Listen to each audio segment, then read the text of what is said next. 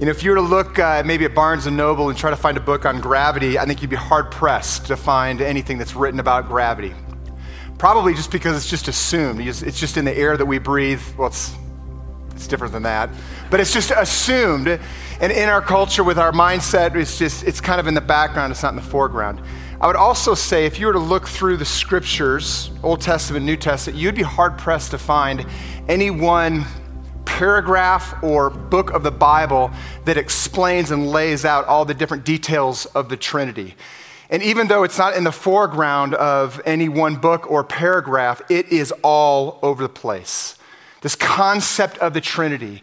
And it is incredibly important and an incredibly difficult doctrine to grab a hold of. In fact, uh, J.I. Packer writes uh, the historic formulation of the Trinity seeks to circumscribe and safeguard this mystery, and it confronts us with perhaps the most difficult thought that the human mind has ever been asked to handle. Are you ready? I am really excited this morning to talk about the Trinity. I am grateful that both of you feel the same. The Trinity. That's what we're talking about. St. Augustine said in his popular quote if you try to explain the Trinity, you will lose your mind. If you deny it, you will lose your soul. We are going to try to avoid both this morning uh, by talking about the Trinity. It is, again, the most difficult doctrine to try to grab a hold of, and yet it is absolutely essential. The deepest longings in our heart come from the fact that we've been created in the image of a triune God. Our desire to communicate, to express deep unity, to be in community with one another, to give and to receive love. Uh, that all forms, it has been formed by this fact that we have been created in one God, the image of one God, Father, Son, and Holy Spirit. The deepest longings of our heart, a desire to have identity, to belong, to experience deep purpose, everlasting purpose, all of those things are coming from the place that we've been created in the image of a triune God. So while this doctrine is difficult and absolutely essential, it's hard. And so, what we're going to do this morning is try to grapple with what is this concept of the Trinity? Because we will never rise above to the level of our understanding of God. A.W. Tozer says the most important thing about a person is what they think about God. So we need to wrestle with this. We get to wrestle with this. This is a joy. All right, so what is the Trinity? I'm going to go through two macro movements of the Trinity and then the implication for the Trinity. But underneath the first macro movement, we're going to be looking at God as one, the Father is God, the Son is God, the Holy Spirit is God, and then looking at some passages that reflect the Trinity. Here we go. If you feel like you're in school, it's going to feel that way for the first macro movement. Okay, God is one. Number of scriptures, we're going to probably be looking at a, I don't know, 20 or 40,000 scriptures. The first one, God is one. God is one. Deuteronomy chapter 6, verse 4. The Shema, Hear, O Israel, the Lord our God, the Lord is one. A declaration throughout scripture is our God is one. And even the demons get this. Even the demons understand. James chapter 2, verse 19. You believe there is one God? Good. Even the demons believe that and shudder. 1 Corinthians chapter 8, verse 4, we know that an idol is nothing at all in the world and that there is no God but one. We serve one God. We're monotheists. 1 Timothy chapter 1, verse 17, the one that was read here this morning. Now to the King eternal, immortal, invisible, the only God, be honor and glory forever and ever. And I'm going to say something that's a little bit controversial. If we worship any God but the true God, Yahweh, that's revealed in the scriptures, any worship of any other God is demonic. 1 Corinthians chapter 10 verse 20 the sacrifices of pagans are offered to demons not to God. And I do not want you to participate with demons. There's only one God. Next, Father's God. The Father is God. Now, this is probably a little bit more obvious throughout all of Scriptures. I mean, even the heretics get this one right. The Father is God. John chapter 6, verse 27 For on him, that is Jesus, God the Father has placed his seal of approval. 1 Corinthians chapter 8, verse 6 Yet for us there is but one God, the Father, from whom all things came and for whom we live. So the Father is God, but also the Son is God. John chapter 1, verse 1 In the beginning was the Word. Who's the Word? It's Jesus. So in the beginning was the Word, and the Word was with God. The Word was God. He was with God in the beginning. He who was, who is, and who is to come is Jesus Christ. God the Father is God. God the Son is God. Probably the locus classicus of Jesus being revealed as God is in John chapter 8, verses 58. And he's in a dialogue with the religious leaders, and the religious leaders say, um, You know, you've seen Abraham? And, and Jesus says, Abraham rejoiced to see my day. He did see it, in fact. And they say, You're not even 50 years old yet, and how could you say you've seen Abraham? And Jesus says, Before Abraham was, I am. Declaring the same words in Exodus 3:14 in regards to how Yahweh has revealed himself to Moses. Who is God? He is the great I am. Jesus says to the religious leaders, I am the great I am. And they realize the statement that Jesus is declaring, they pick up stones to try to kill him because they know exactly what he's saying. Thomas, at the end of the Gospel of John 20, 28, when Thomas sees the resurrected Jesus, he bows down and says, My Lord and my God. And Jesus doesn't correct him by saying, No, no, you don't, you, you know, take it easy. I'm not. No, he receives it because he knows he is God. He is God. Titus 2 13. We wait for the blessed hope, the appearing of the glory of our great God and Savior, Jesus Christ. And all throughout the scriptures, as Jesus is walking on the earth, the religious leaders say, You can't declare forgiveness of that person's sin. Only God can do that. Jesus says, Right. You can't judge, only God can judge. Yes. Jesus is God. Jesus is God. Lastly, the Holy Spirit is God. 2 Corinthians chapter 3 verse 17 and 18, where the spirit of the Lord is there is freedom. The spirit of the Lord, the spirit of God. Probably the most significant passages in Acts chapter 5 where Ananias and Sapphira, they're, they're, they, they sell some of their land, but they're deceiving the apostles by holding back some of the money. And Peter catches them through the power of the Spirit. And Peter says to them, You have lied to the Holy Spirit. You've lied to the Holy Spirit. But in a few verses later, chapter 5, verse 4, he says, You have not lied to men, but you've lied to God, calling the Holy Spirit God. So throughout the scriptures, we have this declaration that there is one God in essence in three persons. Three persons. Now, not, not Jesus became a human, but he is not human in the way that we are human, finite, created. All three persons are distinct, but one essence in God. So, in the Trinity, you have this powerful declaration all throughout the scriptures of this God who is both mono one, but in three persons. Genesis chapter 1, verse 26. Let us make humankind in our image. That's plural. Why? Because there's three persons in the Godhead. Luke, in the creation in the baptism and the recreation of all things, the Holy Spirit, the Son, and the Father are intimately involved. Luke chapter 1, verse 35. The angel said, The Holy Spirit, this is speaking to Mary, the Holy Spirit will come on you, and the power of the Most High will overshadow you, the power of the Most High. So the Holy One to be born will be called the Son of God, Father, Son, Holy Spirit. At the baptism of Jesus, Matthew 3 16, as soon as Jesus was baptized, he went up out of the water, and at that moment, heaven opened, and he saw the Spirit of God descending on him like a dove, alighting on him. And a voice from heaven said, This is my Son whom I love, and in him I am well pleased. You have the presence of the Father, the Spirit, and the Son at the baptism. Lastly, in Matthew chapter 28, the gospel that was read earlier, there's a, there, there's a great commission that's given to the church. And Jesus says to his disciples, Therefore, go and make disciples of all nations, baptizing them in the not names, listen, the name, not plural, but singular. Baptize them in the name of the Father, Son, and Holy Spirit. They're, the name, the essence of God. Who is this God? Father, Son, and Holy Spirit, three persons. Now, the name, biblically speaking, always reflects the nature. So when somebody's nature gets changed, Abram to Abraham, Sarai to Sarah, there is a name change. So also when we're baptized into the name Father, Son, and Holy Spirit, it means that we are baptized into the very nature of God. That's why 2, Tim, 2 uh, Peter chapter 1 verse 2 says that we are participants in the divine life, in the Father, in the Son, in the Spirit. It's a powerful declaration. But this is the God that we worship one God, three persons. Now, there's a lot of differences between the Catholics, the Orthodox, the Baptists, the Anglicans, and yet all theologically conservative denominations get this one right. They all agree on the Trinity Father, Son, and Holy Spirit. That's what we believe. And all throughout our scriptures, we see it being declared. Uh, at the very beginning of the service. Blessed be God. Who's our God? Father, Son, and Holy Spirit.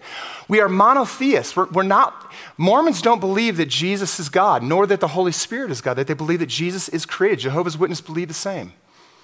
Islam believes that there's one God, but they're not three persons. Christianity is utterly unique in the fact that we believe that one God, three persons. And all throughout our liturgy, we have this being declared. We're going to say towards uh, at, the beginning of the Eucharistic prayer, Is the Father with us? Yes. Is the living Christ among us? Yes. Is the Holy Spirit here? Yes. This is our God, Father, Son, and Holy. That's it. We declare it every Sunday. We believe it. This is the nature of who our God is. And I, I all throughout this week, I was thinking, I need to come up with a, a summary statement defining this nature, the Trinity. I worked on it for about an hour and a half. And then I realized I, I should just go to a creed. Because it's going to say it a lot better. One of the authoritative creeds that we believe, and there's three of them actually Apostles' Creed, Nicene Creed, and the Athanasian Creed. And this comes from the Athanasian Creed, beautifully worded. That we worship one God in Trinity. And the Trinity is unity, neither blending their persons nor dividing their essence one essence. For the person of the Father is a distinct person, the person of the Son is another, and that of the Holy Spirit still another. But the divinity of the Father, Son, and Holy Spirit is one, their glory equal, and majesty co eternal.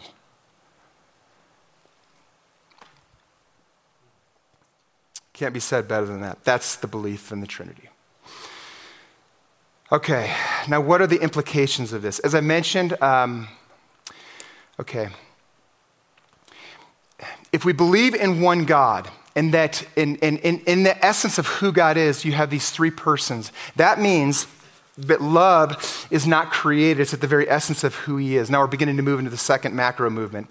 Um, and it's different than all other religions, different than the pagan religions that believe that there was multiple gods, but they're always warring against one another. They may be close. So you have a rain god, a sun god, a whatever god, a harvest god. They're, they're, they may be near, but they need to be placated. Um, but, and they're also warring against one another because you never have one sovereign Lord over all things. And then you have other religions like Islam that believes in one God but doesn't believe in the three persons. So, therefore, if you want love, love is actually an afterthought. It's not necessarily in the essence of the God himself. But because we have one God and three persons, it means two things that are incredibly significant. One is that He is sovereign, that His will is over all things. There's only one will that is sovereign over all things, and that's the Lord. And because it's three persons, love wasn't created, it's in the very essence of who he is, because you can't love something unless that something is there. And when you have co eternal, co glory, co equality throughout the Trinity, they're continually loving one another, showing deference to the other. So love is essence to who God is. That's why uh, 1 John chapter 4, verse 8, 8 says that God is love. And you have this beautiful passage of scripture in John chapter 17 where Jesus is talking about the relationship between God the Father, God the Son, and the God the Holy Spirit. Verse 1 Father, the hour has come. Glorify your Son, that your Son may glorify you. But there it is. I'm going to defer to you. I'm going to glorify you. I'm going to delight in you, even as you delight in me. Verse 4 I have brought you glory, Father, on earth by finishing the work that you gave me to do. And now, Father, glorify me in your presence with the glory that I had with you before the world began. So you have the Father glorifying the Son, the Son glorifying the Father. You have the Holy Spirit glorifying the Father and the Son. They're continually moving out towards the other. And that's why the ancients would talk about the Trinity being a perichoresis. Para, perimeter, around, uh, choresis, um, choreo, it comes from the word choreograph, choreo. To, thank you. To dance. You guys get to dance around. And in a, in a, in a relationship, you don't have one person just standing statically or solitarily. You have the, the Trinity moving and deferring to one another, continually moving out towards the other. And in a dance, I don't think about how I can look good or how I can glorify myself, but in a dance, I'm looking about how I can glorify my partner, how, how I can make them look beautiful. How can I make them look good? And I move with the partner to defer to them to love them, to delight in them. And when you have the Trinity doing that together, what you have is this divine dance that's taking place. It's beautiful. Only in Christianity.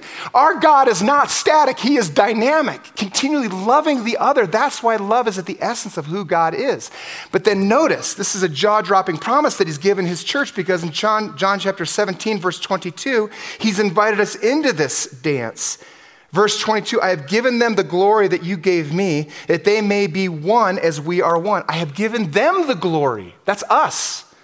Verse 24 Father, I want those you have given me to be with me where I am and to see my glory, the glory that you've given me because you loved me before the creation of the world.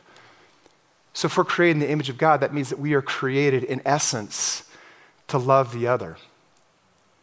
There's no more powerful expression of the fact that we worship a triune God than a community that deeply loves one another, that defers to the other, that glorifies the other. In a world li- that we live in, it's just filled with tooth and claw, self centeredness. The most compelling witness that we can give the world is by loving one another. Because that's what we've been created to do to love God, to love others. So, what is the implication of the Trinity? Is that we are called to be a loving community. To be a loving community. This is why we were built. Now, somebody may say, ask the question why did God create us? Did He create us to glorify Him? He already had glory. Did he create us so that he could have somebody to love him? He already had that in the Trinity. He didn't create us to get something, but to share something, to give. And as he gives to us, we give back to him. And again, we enter into this dance, this dance of love, loving God and also loving one another. The greatest threat to having a loving communion reflecting the Trinity in this way is self centeredness. We were going to actually put this sermon, the love, at the very beginning of the sermon series on the Holy Spirit because we can't understand the gifts of the Spirit.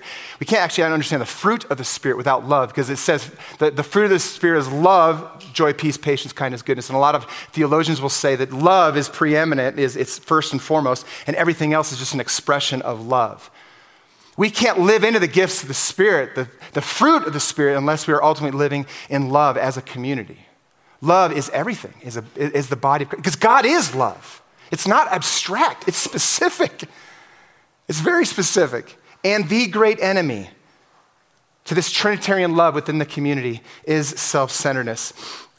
That's the greatest threat. David Foster Wallace says, Everything in my own immediate experience supports my deep belief that I am the absolute center of the universe, the realest, most vivid, and important person in existence. In other words, everything must revolve around me, static. Lewis Smedes says in regards to this where people no longer, and keep in mind that we are a community that's based on vows and promises and trust, that regardless of how I feel, I'm going to continue to defer to the other person. So it's based upon a promise, a covenant, where people no longer have the inner daring to make serious promises or the grit to keep them. The human community becomes a combat zone of competing self maximizers. And we treat our relationships like commodities. I will cling to you as long as I'm getting something out of it. But as soon as I don't, I like Velcro pull away and then I attach to another relationship. And then I find I can just suck the juice and resources out of that relationship until that resource is dry. Then I'm going to unhinge and then cling, cling to another resource. That's not triune community. That's not a loving community. And the worst thing that we can do in the community is actually bring our own vision to it. Because God has already given us a vision for the community. Because as soon as we do that, then we put ourselves and our vision for what the community should be in place of God. Dietrich Bonhoeffer, in his book Life Together, this is a powerful concept. He says the person who fashions a visionary ideal of community demands that it be realized by God, by others, and by himself. In other words, I'm going to bring into this community what I think community should be, and God must fulfill that. Others must fulfill that. They enter the community of Christians with his demands, sets up his own laws, and judges the brethren and God himself accordingly. He stands adamant, a living reproach to all others in the circle of the brethren. He acts as if he is the creator of the Christian community, as if his dream binds men together. When things do not go his way, he calls the effort a failure. When his ideal picture is destroyed, he sees the community going to smash. So he becomes first an accuser of the brethren, then accuser of God, and finally the despairing accuser of himself. Now I want to get really practical here because I think this is what happens within community. Um, and here, here's a little formula that, uh, formula that I just want to put up here. Th- this is how we can enter into community. We get really, really excited. You know, there's a men's group launched, or a women's group that's launched, a new life group that gets launched, and we get invited into it, and we're super excited. We get invited over to somebody's house, and there's like four or five of us, maybe 10 of us, and we're just amped. But then after 15 minutes, there's frustration. Because as we begin to hear people's stories, we realize they're, man, they're just so ordinary, plain. I thought their life was more exciting than what I'm hearing.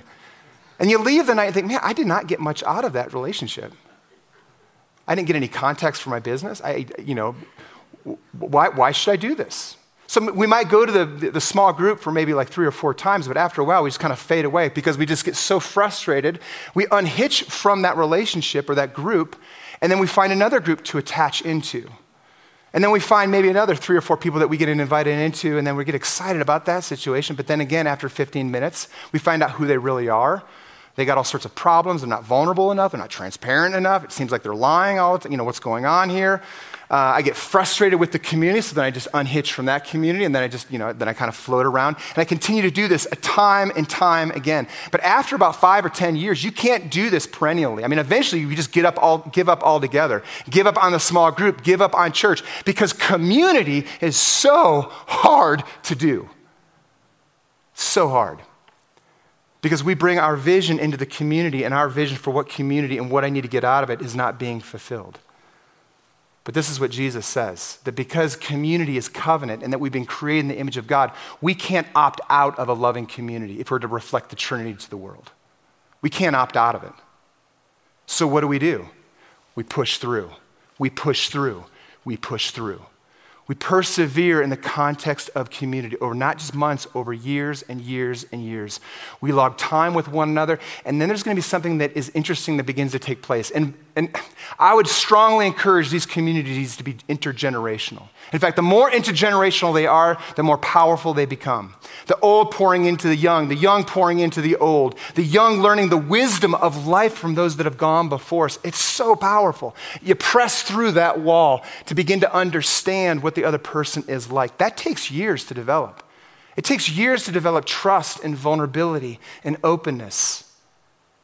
And then once the vulnerability is revealed, then we can know how to practically love this person that God has put in our midst.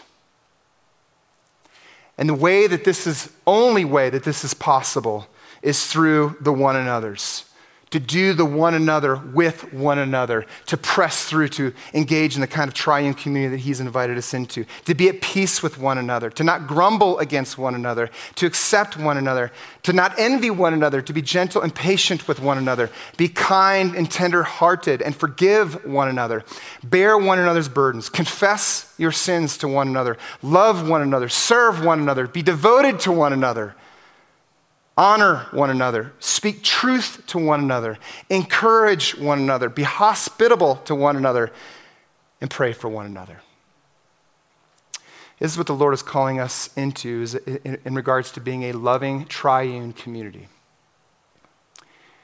I think in the world in which we live right now, where things are just so divisive, relationships have to be more important than issues.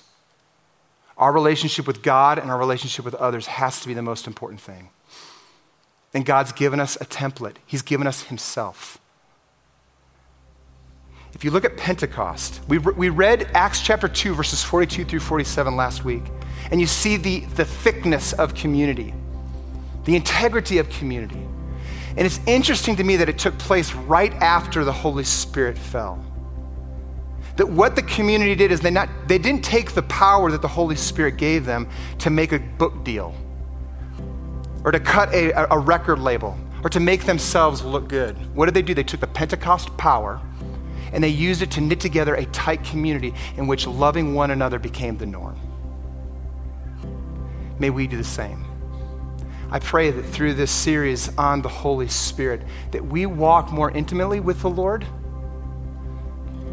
And that becomes ultimately expressed not only our love for God, but also our deep love for one another.